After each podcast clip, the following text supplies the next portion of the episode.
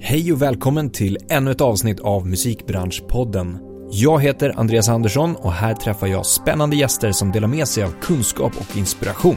Podden produceras av DMG Education som är musikbranschens digitala kunskapsarena med utbildningar, kurser och coachning för dig som vill utveckla din karriär. I dagens avsnitt träffar jag hiphop-legendarerna Salla och Masse Salazar. Ett riktigt grymt avsnitt där vi pratar om resan med framförallt Redline. Både vad den har betytt som samlingsplats och studio till skivbolagets verksamhet och arbetet runt omkring det här.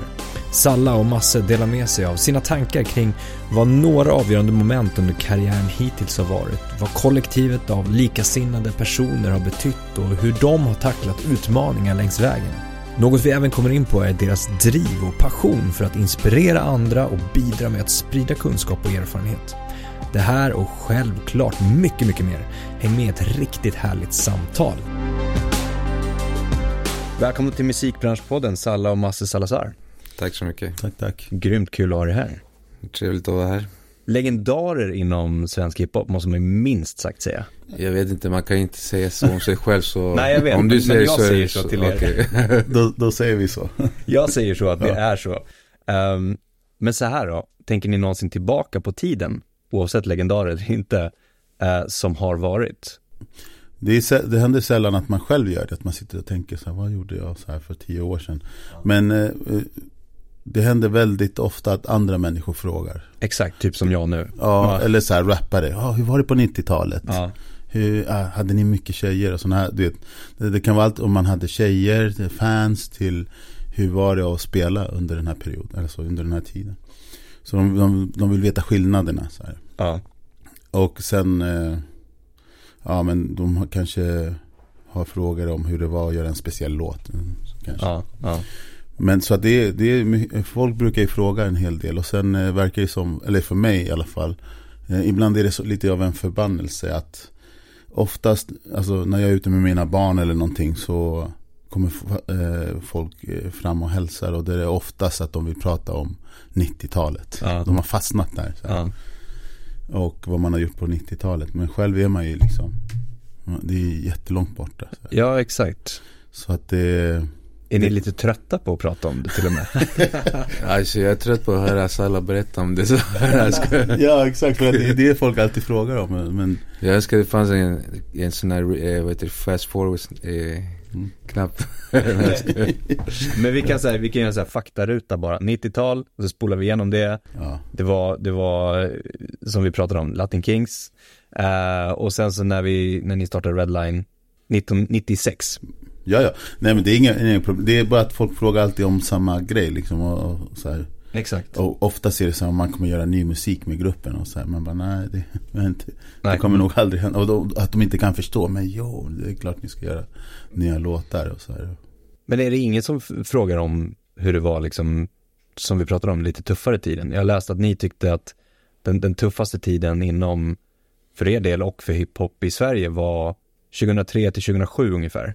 Ja exakt, Ja. 2003, det var, det var där, vad heter det, skivbranschen kraschade typ. Ja. Mm. När det här med Napster och allt det där med nedladdningar, olagliga nedladdningar. Och sen kom ju Spotify, eller först var det YouTube och sen Spotify-tiden. Exakt. Så där, däremellan var det lite mörka tider för svensk eh, hiphop, svensk rap eller svensk musik överhuvudtaget kanske. Ja, exakt. Och speciellt för, för svensk hiphop för att eh, man hade det redan jobbigt. Alltså, eh, även in, förut när man sålde skivor och sånt. Så eh, vi hade det problemet att eh, på 90-talet att eh, det kanske folk inte förstår idag så här, för att det är så långt ifrån. Men de som håller på med musik idag eh, kanske har svårt att förstå att på den tiden var det väldigt svårt att, bli, att få skivkontrakt till exempel Mm.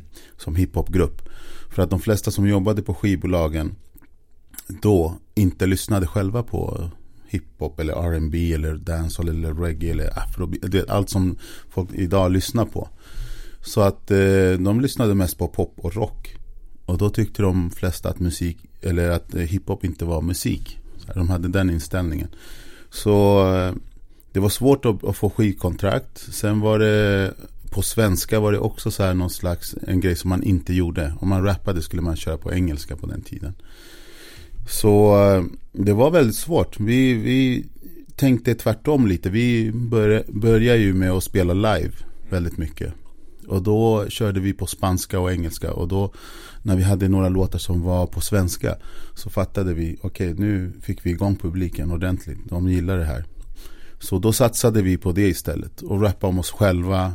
Eh, eh vårt liv liksom i förorten. Vi tänkte inte så här jättemycket medvetet på det. Men vi kände ju att det var någonting som fattades. Så att vi tänkte, ja men bättre att sticka ut och vara speciell. Liksom, köra på svenska och köra om sitt liv, förorten. Och så testade vi det och det, det gick hem. Det var bara sen att de som jobbar på skivbolagen och radio och media, de hade ju inte hört något liknande innan. Så de kunde inte jämföra det. Och, och, och vad det, veta i, i förväg om det här var bra eller dåligt. Nej. Så det var ju så här att folk eh, inte visste riktigt utan det var någon slags test. Och vi hade turen att han som signade oss, jag tror det var Sanji Tandan och Mattias Wachtmeister, att han testade tydligen eh, en låt som vi hade släppt eh, och spelade upp det för sin personal på kontoret. Och de tyckte att det var hemskt det de hörde. Eh, samtidigt visste han att, vi, att ungdomar gillade den, just den låten. Så då valde han att chansa på det för att han tyckte att det var så extrema reaktioner liksom. Mm. Så, och så gick det som det gick liksom. Mm. Och det visar ju också att skivbolagsmänniskor inte alltid vet. Liksom. Inte alltid har rätt. Nej, att, uh, ibland har de svårt att se framtiden. För mm. har man en musiksmak så kanske man blir lite blind för, eller speciellt de människorna som inte uh, jobbar på det sättet och jobbar med att göra framsteg och hitta det nya. Mm. Utan oftast vill ju uh, de köra på säkra kort. Mm. Kommer det någon ung person som sjunger jättebra och låter som någonting som redan finns. Då känner de, okej, okay, vi kommer också tjäna pengar på det här. Mm. Vi har snackat ganska mycket om det på den tidigare, just mm. det här med A&R-verksamhet och just att ha en, en säkerhet innan man satsar på ett projekt, en artist eller vad det nu skulle kunna vara, en låt till och med. Mm. Eh, att man behöver backa upp den med någonting som, ja men, att det kommer funka eller att ja. det är populärt redan nu. Um, jag tänker, vi kommer in på det här lite längre mm. fram också, men, men eh, om vi börjar bara så här med, med med musiken, vad, vilka personer skulle ni säga, eller person, har haft störst inverkan på er karriär och ert musikskapande? Eller, eller för oss, eller för mig vet jag att det var Gordon Cyrus. Det var han som hjälpte oss att spela in första skivan. Och som eh, gav oss massor med råd och tips som vi sen följde. Så här, och vi tyckte det här låter rimligt. Vi kände att han var en så här, att han var framtiden. Att han, så som han jobbade ville vi också jobba. Att man skulle ha en digital studio. Han hade den första typ i, i Norden. Eh, han mixade allting själv.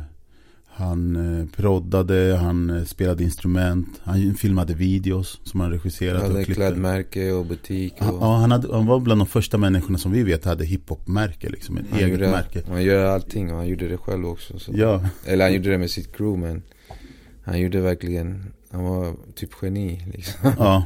Så ni tog, vad, vad, vad, gav han för tips då? Eller som ni sa, vad... Han, han sa ganska mycket så här att, de, att man skulle egentligen jobba hårt. Ja. Och ville man eh, tjäna pengar på det här med musiken, speciellt då på 90-talet. Då skulle man göra det mesta själv. Så mm. att då, istället för att ge, man får en budget så här och sen ska man dela upp det på massor med andra människor. Så kan man ju ta de pengarna själv. Eftersom det, om man ska sitta och göra så här eh, manus för videon och hela den grejen. Då kan man ju gå hela vägen. Att man, om man vill ha det på ett speciellt sätt och på ett nytt sätt som inte andra förstår. Då, då, är det kanske, då måste man kanske göra det själv ibland. Mm. Och så var det mycket för oss. Att allt från bilder, omslag och sånt var vi, stod vi bakom. För, alltså det var vi själva som tog bilderna och visste hur, hur, hur det skulle se ut. Hela estetiken som sen andra också tog till sig. Med att ha tunnelbana och höghus i förorterna med parabolantenner. Det fanns ju inte innan, innan vi gjorde det. Liksom. För, att göra, det... för att göra det själv också så är det viktigt att, att man behöver lära sig grejerna också. Och det, mm. det var ju också en av grejerna som han... Så att man måste lära sig så mycket som möjligt om allting. Som eh, liksom rör det, det man vill jobba med liksom. Allt från att göra videos till eh, filmkameror och eh, typ syntar som man använde för att göra musik. Läsa manualer liksom. För på den tiden finns det, fanns det inga YouTube tutorials. Som Exakt. Man att, och liksom eh, läsa engelska manualer med liksom ord som man inte fattar liksom. Mm.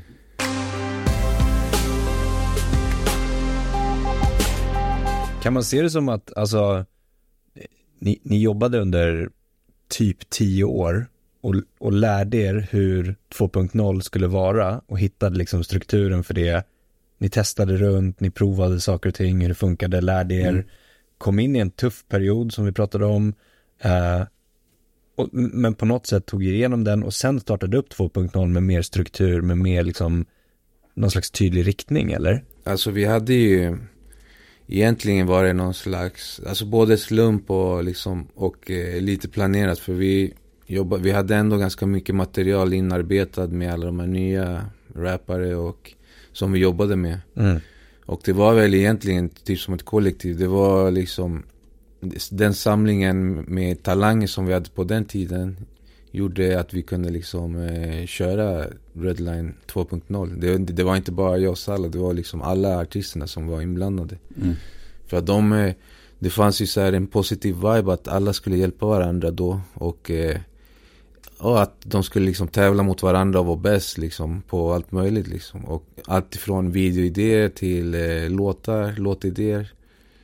Så att det var en eh, liksom en bra vibe som vi kom in på där på den tiden med Redline så Vi fick igenom det här kollektiva tänkandet och också att uh, den här idén som vi snackade om tidigare att uh, man skulle vara så mästare och lärling fick vi också in mm. väldigt bra för att vissa av de här grupperna som var lite som hade jobbat lite längre tid och rappat lite längre eh, när det började gå bra för dem, då började de ta med sig någon som de tyckte borde få en chans. Mm. Som, som, som de också fick vara fadder åt.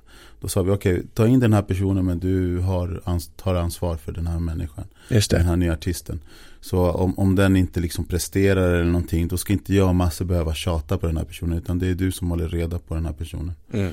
Så, ehm, men Stor tog med, alltså Stor kom in i studion via, eh, jag vet inte, att vi jobbade med någon grupp från början och sen Eh, när han var där så, så, och jobbade på sin, sitt material så tog han in Linda Pira till exempel. Mm eh, Labyrint tog, tog in eh, Danny M.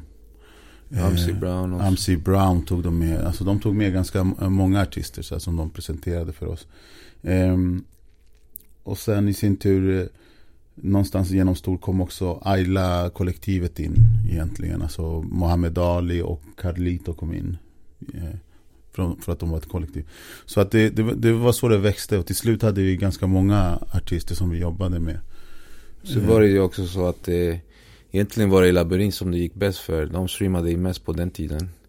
Eh, det, går, ja, det går ju inte liksom jämföra med vad, vad rapartister streamar nu för tiden. Men det var ändå mycket för att vara svensk musik. Jag tror de, de låg på en av de mest streamade liksom bland svenska akter ja. på den tiden. Och sen hade vi Linda som var ny och eh, det var ett liksom sug efter någon kvinnlig rappare på den tiden. Så hon fick ju ganska mycket medial uppmärksamhet. Hon var ju med på alla liksom program och allt, alla tidningar och sånt. Exakt, det, var, det fanns som en tävling där. Det fanns ju olika kvinnliga artister och det, det, eh, sen skulle det vara så här, vem, vem skulle liksom breaka först av de här? Så det var jättemånga som stressade oss här. Men, ja, men ni måste släppa låtar med Linda. Sen tänkte vi, äh, för oss spelar det ingen roll. Det är så här, vi vill att det ska vara bra. Så vi jobbade på i den takten vi behövde jobba. Linda blev gravid under tiden. Vi, vi eh, såg till att hon fick någon så här eh, tv-show under, så här, under den här perioden. Eh, dokusåpa, eller dokumentär typ om henne. Eh, så att eh, vi hade inget bråttom liksom. Vi visste att vi hade med en stjärna att göra. Så att eh, när det väl kommer ut så kommer det vara bra oavsett vad andra människor. Och vi tyckte inte om den här idén heller att bara för att det kommer kvinnliga artister så ska de ställas mot varandra. Och därför gjorde vi också den här eh, Knäpper mina fingrar remixen. Där hon faktiskt bjöd in alla de här som egentligen ska, som folk vill att hon ska vara någon slags fiende eller så ja, konkurrera med. Varför ja, gör de inte så med killarna? Varför gör de så med, alltid med tjejerna liksom? Och, och det är inte så att det bara får plats en åt gången. Eh, det är då det blir den här, det här tjafset alltid. Det är samma sak inom hiphop. Att folk tror att det bara får plats en rappare i taget. Men det är inte så. Det får plats jättemånga under samma period. Och det var det vi försökte bevisa under den här perioden också när vi gjorde de här Vi startade Röd November-kampanjerna som skulle vara Röd Oktober egentligen. Men vi var försenade en månad så vi, det blev Röd November. Och då vi gjorde mot vad skivbolaget sa. De, de tyckte inte att vi skulle släppa för ofta. Men vi tänkte vi gör en kampanj och släpper en singel i veckan. Varje torsdag eller fredag eller vad det var. Och eftersom det är en kampanj så kommer folk hitta till alla de här fyra låtarna som släpps under den här perioden. För att de äh, ingår i samma namn och kampanj. Och så hände exakt det. Uh, det var inte för ofta. Utan Nej. folk satt hemma och väntade på en ny låt. Och sen när, när de hör, hörde första låten så tyckte de okej, okay, jag undrar vad det är nästa vecka. Exakt. Och sen nästa vecka efter det så. När, när var det här? Uh, ungefär? när var det här i tid? 2011-12 Det är ju väldigt 13, tidigt att, att ha gjort ett sånt koncept. Ja. Alltså nu för tiden så kan man ju se det ganska ofta. Att men ja. vi släpper en gång i månaden eller Ja sådär. men vi var ju först och sen var det andra som försökte här med ja. konceptet. Men det var så bra inarbetat och, och sen att vi också avslutade hela den här kampanjen med en redline-kryssning. Mm. Så vi testade massor med sådana grejer där folk sa det här går inte att göra och vi tänkte det, det är intressant för vi sitter ju hemma och lyssnar på musik hela tiden så det är inte så att att man inte vill ha ny musik, det är tvärtom nu. Är, man vill ha man konsumerar snabbare, man vill inte ha eh, hela skivor, album och sånt längre. Man vill ha nya singlar. Mm. Så en annan grej också som vi jobbade väldigt mycket med, det var också att eh, skivbolagen till exempel, när, när man släppte en video så ja. kunde man inte se den i telefonen. Nej. Man skulle, alltså det var så blockat. Och då frågade vi varför gör ni så för? Och då sa de nej för vi vill att de ska se den liksom, att de ska spela låten på Spotify. Ja men då kom vi på istället att då, många av de singlarna vi gjorde hade en B-sida eller vad man ska säga, ett eh, extra spår. Så vi, vi tog bort den här spärren på alla våra videos men sen la vi ut länkarna på, eh, på YouTube till eh, låten eh, på, på Spotify och eh, marknadsförde att vi hade ett extra spår. Mm. Men den kan man inte höra på YouTube utan man måste gå in på Spotify för att lyssna på den. Och att vi också gav instrumentalerna alltid. Mm. Så folk, folk, eh, de som ville kunde liksom få instrumentalerna när man eh, streamade på Spotify. Så att man gav folk mycket där. Så att det var vårt sätt att försöka locka folk dit till Spotify. Ja, det låter som ni har gett väldigt mycket och även testat på väldigt mycket. Ja. Eh, istället för att gå liksom by the books eller så här, så här ska man göra för att släppa ja. musik eller låt. Utan alltså, vänt på det helt och hållet som du säger. Exakt, men det är för att vi har kollat ja. på konsumenten. Hur ja, vill exakt. de ha det? Precis. Och vi vill de ha det, det, ska vara lättillgängligt, det ska vara snabbt, de vill ha nya grejer hela tiden. Lalala. Alla de här, det, det, ska vara humor, de vill ha, det är massor med grejer som de vill ha. Ja. De men det här. var ju också en tid av liksom allt var nytt med Spotify och då testade man liksom mm. olika strategier. Mm. Och vi försökte tillämpa det här som man gör med singlar, som Salla sa, att man gör en B-sida. Mm. Och det funkade då, då det inte kom ut så mycket musik. Men nu när det kommer ut, bombas ut med musik varje, varje dag så ja. funkar inte riktigt med B-sidor. Man måste liksom fokusera på huvud, liksom, huvudspåret som är singeln. Liksom. Ja, nu är det annorlunda, för nu mm. behöver man inte få över folk till Spotify när alla redan har det. Mm. Nej, exakt. Nej, men det blir man ju andra inte göra det utmaningar och test ja. man får göra. Men jag tänkte det ni sa det här med tävling också. Det är ju en, eh, speciellt internt med liksom alla, alla artisterna som ni hade hos er, producenterna och artisterna, att, att den tävlingen är ju sund ja. på något sätt för att ni, de ser varandra. Det finns ju en annan tävlingsaspekt i att, ja men säg att en, en enskild artist bara tittar på andra artister som de inte har kontakt med och bara mm. tittar på streaming och views och likes och liksom hela den biten och försöker tävla. Jaja. Den kan ju bli ganska osund. Ja. Mm. Men, men, men ert sätt i det här är ju ett, ett peppande tävlingssätt liksom, på något Nej men det var mest, alltså det här var mest som ett, alltså som jag sa förut, det var typ som ett kollektiv och ja.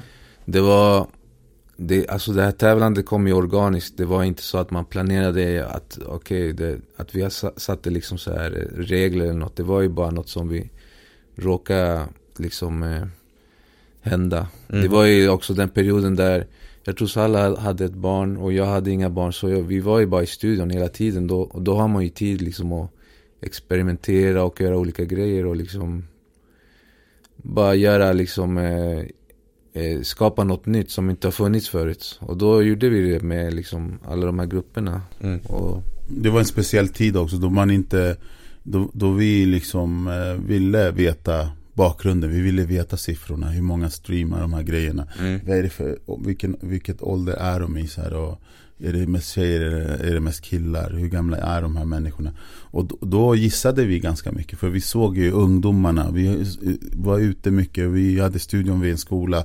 Så då såg vi vad som, vad som spelades i, eller vi hörde vad som spelades i ungdomsgården direkt. Liksom. Vi fick ju eh, reaktioner direkt på allt vi gjorde. Eh, men vi såg ju inte de här siffrorna. Och sen när man kun, väl kunde se dem eh, då fick vi inte dem av, av skivbolaget. De ville inte dela med sig infot. Så, eh, men idag finns det andra sätt. Så det är det som är viktigt för oss. Att man inte eh, behöver chansa lika mycket som på den tiden var det lite mer att man att man hade mycket att bevisa. Så mm. att man, man jobbade lite blind. Man trodde på en sak och såg det eh, för att det kom mycket publik, alltså de hade mycket, mycket folk som kom på spelningar och sånt. Mm. Ja, man såg ju inte siffrorna på Spotify ja. på den tiden. Man såg ingenting. Man såg, det enda man kunde mäta sig med det var om videon hade mycket YouTube-spelningar då, då fattar man okej okay, den här går nog bra på Spotify också. För ja. YouTube, på YouTube har den mycket liksom. Ja, sen hade vi vår kanal också, eh, Redline-kanalen på YouTube som innan det fanns Instagram och det här så använde vi den ganska mycket som Instagram. Alltså att vi la upp korta klipp på artisterna som var roliga och sen som man redigerade. Eh, och eh, ljud, eh, man ljudlar om allting för att det skulle vara så underhållande. Så att innan det ens fanns det här att, att man skulle vara influencer och, så här, och hålla på med, med Insta så höll vi redan på, vi fattade att folk gillade det. Det var ett sätt att locka folk till kanalen. Alltså att kolla på videos och, och, och att, eh, att de skulle följa oss och vad vi gjorde. Och sen kom ju Insta och så blev det ännu enklare liksom. Och, eh, en Facebook till exempel. att att lägga upp information. Ja. När det inte var spärrat så att det var 10% eller vad det är som ser ja, vad, man, vad man postar. Sen började allting kosta pengar. Så att, så att allting blev mer och mer så här strypt men, någonstans. Men innan, var, innan funkade det väldigt bra. Och alla de här nya grejerna som kom. För oss blev det så här, fan vad kul att nu finns det det här. Nu kan man göra så och så och så. Man använde alla de här verktygen. Medan vi kunde känna ibland att skivbolagsmänniskorna tyckte fan vad jobbigt. Ja. Nu måste man lära sig något. Ja, för oss var det så här, fan det här är jättekul för att det är, förstår du. Idag kan man höra på vissa möten hur, hur jobbigt många tycker att TikTok är. Ja. Ja, men hur? Men det är, det är så man gör idag. Det är ännu ett verktyg liksom. Ja, för, att, för att sprida musiken. Ja.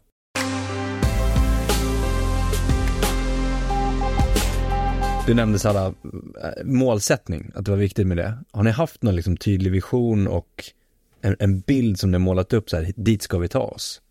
Som har lett er?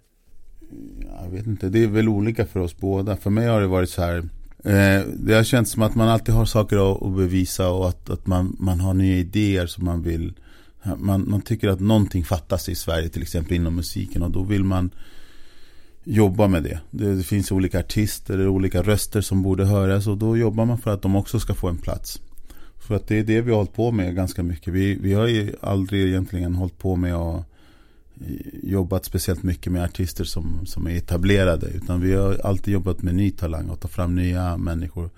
Och det är så man håller sig relevant och eh, det är så man kan jobba med musik så länge som vi har gjort tror jag. Att man hela tiden hittar nya projekt inom allt liksom, att göra. Vi, vi har gjort massor med andra grejer som också inom, inom, är inom musiken. Så här ljudbanker och sånt också har vi jobbat med.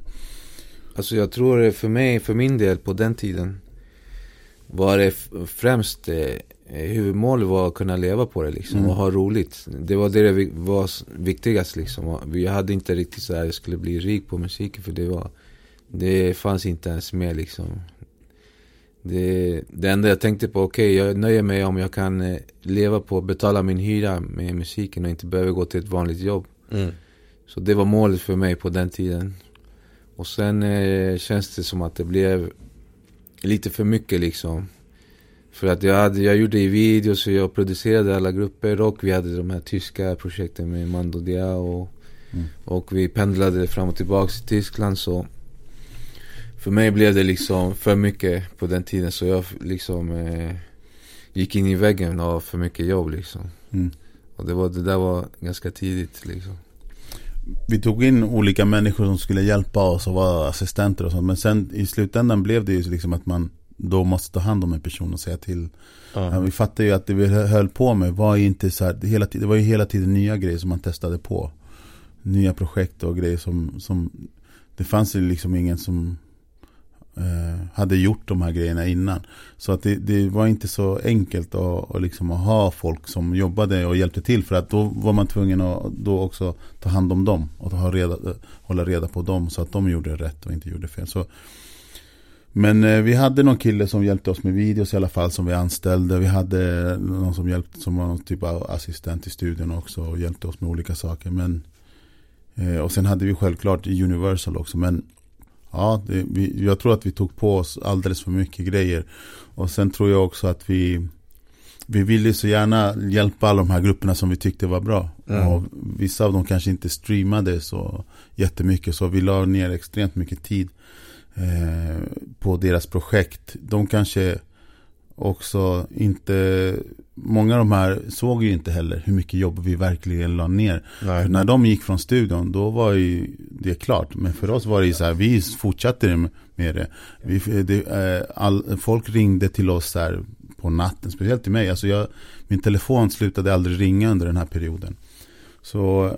Men det var ju också så att man var ju Alltså man, man var ju glad att det, att det gick så bra. Då ville man ju inte mm. tacka nej till om det kom så andra förfrågningar. Då tog man på sig allt, allting som kom och, och det var det som var felet. Att vi, vi både liksom producerade det som skulle produceras och vi tog hand om businessdelen. Så att det blev dubbelt egentligen. Så. Ja. Exakt, och sen kom ju det här, vi gjorde den här eh, Lyckliga Gatan-programmet också. Vi gjorde det i två säsonger. Och där blev det också så här för mycket för att varje sån här projekt som var rolig och som var bra egentligen eh, tog ju också tid ja. från att producera de här artisterna som vi skulle jobba med och så vidare. Så. Jag läste i också samma intervju som, som förut sådär att, att um, alltså, går det bra för kollektivet så mår alla bra. Mm. Uh, både inom tävlingsbiten men också inom Uh, det här kopplat till uppdelning, ekonomi, splittar, mm. uh, registrering, att inte om någon kommer med ett ord eller ändrar en uh, formulering eller vad som helst, att det inte innebär att, ja men då ska du ha 0,75% på den här låten, utan det, det, det ordnar sig, eller vad, vad, ja. jag tror att ni sa att det jämnar ut sig. Ja. Vill ni utveckla vad, vad, vad, vad det betyder? Nej men vi, vi, har väl tänkt, alltså förr i tiden har man ju alltid så delat saker och ting lika så här, i alla projekt man har gjort och försökt göra så rättvist som möjligt liksom. Eh, jag tror att det är viktigt att vad man åstadkommer och att man kommer någonstans gemens, alltså med andra människor än att nej jag ska göra allt det här själv så att jag inte behöver dela med mig till någon. Så det har varit viktigt för oss. Man vet, vi vet ju att vi behöver andra människor för att nå, komma någonstans. Och vi vet också att det blir många artister eller, eller folk som jobbar med musik. Det blir ju deras fall när de tror så här. Okej, okay, nu har jag kommit hit. Jag är self-made. Alltså, jag har hört hur många artister som, som helst säger att de är self-made. Speciellt, det gör ont eh, när det är sådana som man själv har jobbat med. Då man vet hur mycket grejer man har löst åt dem, hur mycket saker man har gjort för dem, hur mycket tid man har lagt ner, pengar, saker som man kanske inte ens har varit värt det. Så att man, man Eh, och sen går de ut och säger att de har gjort allt det här själva. Mm. Det är lite så här, kom igen. Det finns egentligen, näst, jag tror inte det finns någon som är self-made. Det där ordet är påhittat och det är så här, det finns inte så. Det är alltid någon flickvän, någon fru, någon, någon, någon bror, någon syster, någon mamma, pappa. Det finns massor med människor, barn, eh, som, som eh, förlora tid med människor och det finns alltid någonting som sätts på spel när man vinner stort. Mm. När man är framgångsrik. Det finns ju aldrig, man kan inte nå eh, stor framgång utan att det har ett pris. Det finns alltid en prislapp för det. är en relation, det är relationen till ens barn och så vidare. Och så vidare. Och det är, det, det är viktigt att balansera de här sakerna. Speciellt när man har flera barn, när man har en, en sambo och de här grejerna. För eh, jag tror folk inte vet det här, när det går väldigt bra med en grej, med karriären, så går det oftast inte lika bra med, med det andra. För mm. man, kan, man kan inte, som man sa, klona sig och vara på två ställen samtidigt. Mm. Så det blir ju ens partner som måste ta en stor del av den, alltså, vad heter det, jobbet hemma och så vidare. Och så vidare. Så att, jag tror att vi har mycket bättre balans idag och eh, dels har eh, tagit bort de här delarna, eh, energitjuvarna, till exempel. Eller folk som, inte, som tar väldigt lång tid på sig och, och, och spela in olika projekt där man vet, det spelar ingen roll om det streamar bra sen i framtiden för att man har slösat så mycket tid mm. på det och bara kunnat koncentrera sig på en sak. Så att det, det blir inte värt det att göra de här vissa projekt. Man, man, vi har valt de projekten nu som är bärande och som är, som är bra för oss. Liksom, och som gör att vi kan jobba kontorstider och sen åka hem och vara med ungarna eller hämta på dagis eller vara mm. skolan och så här. Så att eh, det är viktigast idag tror jag för oss. Och att man, att man måste komma till den där insikten. Så här. Ibland kan man hålla på med det. Som han sa under den här perioden då vi var unga, hade energin. Men också inte, jag hade barn och jag hade barn varannan vecka. Så det, det gjorde ju att varannan vecka kunde jag vara med min dotter, gå på bio och göra alla de här grejerna man ska göra. När man när inte har barn, då jobbar man dygnet runt. Liksom. Då är man tillgänglig hela tiden. Så, men eh, den perioden är förbi, så nu är det verkligen så att man måste eh, ha en jättebra struktur, schema och sen jobba jättehårt. Mm. Men det här med att dela med sig, det är ju väldigt sunt tycker jag. Alltså mm. att, att, att, inte vara girig i liksom splittfördelning till exempel. Och, och det mm. sänder ju också ett, ett liksom budskap till kollektivet på något sätt. Att, att om en, nej men det är lugnt, det är klart jag liksom bidrar med det här. Om det är liksom ett, ett förslag på ett mm. bit eller en, en textrad eller vad som helst. Mm. Det stärker ju kollektivet, ja. sådana utbyten på något sätt. Mm. Att, och, men det kräver ju att någon, antingen att det sätts en sån, ett ramverk att det är okej, okay, eller att någon börjar med det på något sätt. Och, ja, men, det är så här vi gör. Um, jag tror fler skulle inspirera, eller kunna gynnas av det och skapa mer um, kreativ glädje tillsammans med andra. Mm. Än att säga, nej men jag, jag ska skriva det här själv, jag ska göra det här själv. Ja. Mm.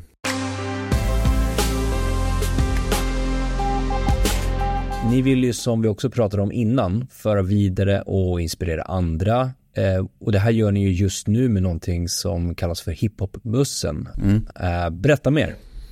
Ja, eller egentligen så är det, vi kallar det för Redline Workshop. Mm. Vi startade i, eh, långt bak tillsammans med Luger tror jag var vår första eh, turné när vi körde med, vi körde som en slags, eh, ja men då Salla visade lite hur man DJade, jag visade hur man producerade. Och Stor var med och hade, hade hand om eh, textskrivande, man skrev texter och sånt. Och det här, fan det var 20 år sedan till vi startade där. Nej men den, den var i 2010 kanske, 13 ja, år sedan. Okay, men men själva Redline Workshop, alltså själva att vi gör workshops, det har vi gjort sedan, sedan vi började. Vi har, vi har haft så här i Albyskolan för ungdomar, att de kan komma och lära sig så här. Eh, och, gö och göra allt, allt från scratcha till allt möjligt så här. Jag tror det första var väl det där popcorn som du var med på eller? Jag kommer inte ihåg men det, alltså det, det är så länge sedan. Alltså, men det, det blev när man kunde ha med sig en laptop och ta med sig grejer, ljudkort och sånt. Det var då vi kunde ta, ta ut det. Innan var det att folk kom till Redline-studion och så. En hel, ett gäng med folk. Så här. Men sen, ja men på, efter en period så började vi köra liksom konceptet mer komprimerat med en, en kompis som jobbar på ABF som heter Rodde Bernal och han hade idén att man skulle ha en buss och ha en studio liksom i bussen, sån här eh, dubbeldäckare. Mm. Eh, och vi körde det konceptet ett tag, några år och sen nu, jag vet inte varför namnet fastnade men vi kör ju, nu kör vi i lokaler liksom. Så det heter fortfarande bussen men vi har ingen buss liksom. och det känns mycket bättre att köra få lokaler för då har man liksom mer tid och, och gå igenom allting. Den här bussen kändes allting så, här, så litet och... Mm. Den, den fyllde sitt syfte för att eh, där en period behövde vi komma ut till olika förorter och det var det som var tanken.